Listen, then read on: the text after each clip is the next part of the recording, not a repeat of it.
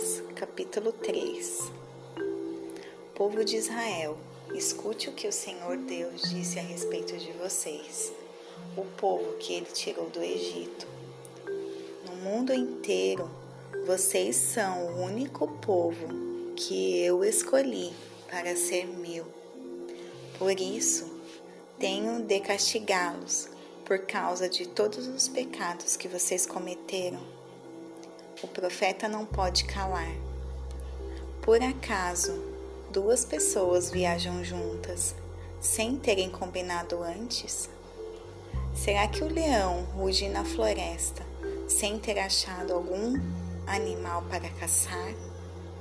Será que o leão novo fica rosnando na caverna se não tiver pegado nada?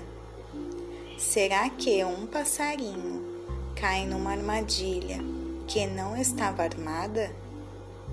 Será que uma armadilha se desarma sem ter pegado algum animal?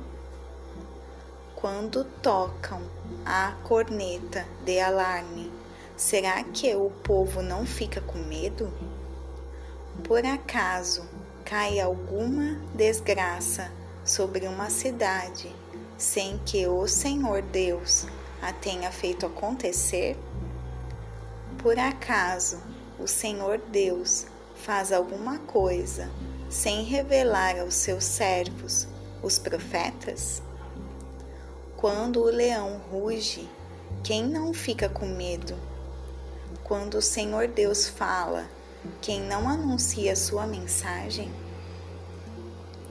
O castigo da cidade de Samaria anunciem nos palácios de Asdote e do Egito o seguinte: Reúnam-se nos montes que ficam ao redor de Samaria e vejam a desordem que existem na cidade e os crimes que são cometidos.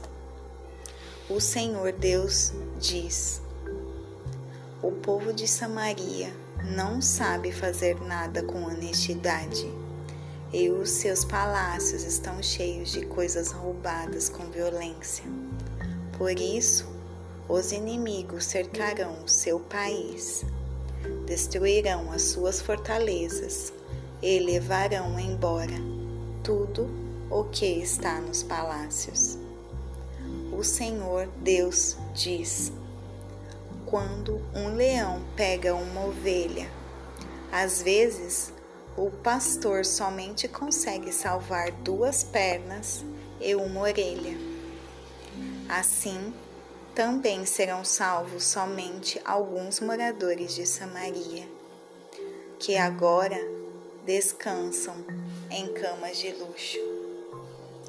Escutem o que eu digo e acusem o meu povo, os descendentes de Jacó. Diz Deus, o Senhor Todo-Poderoso. Quando eu castigar o povo de Israel por causa dos seus pecados, destruirei os altares de Betel.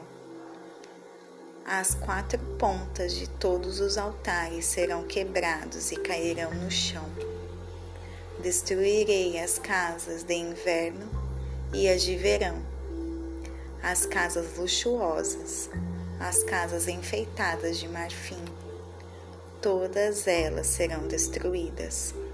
Sou eu, o Senhor, quem está falando.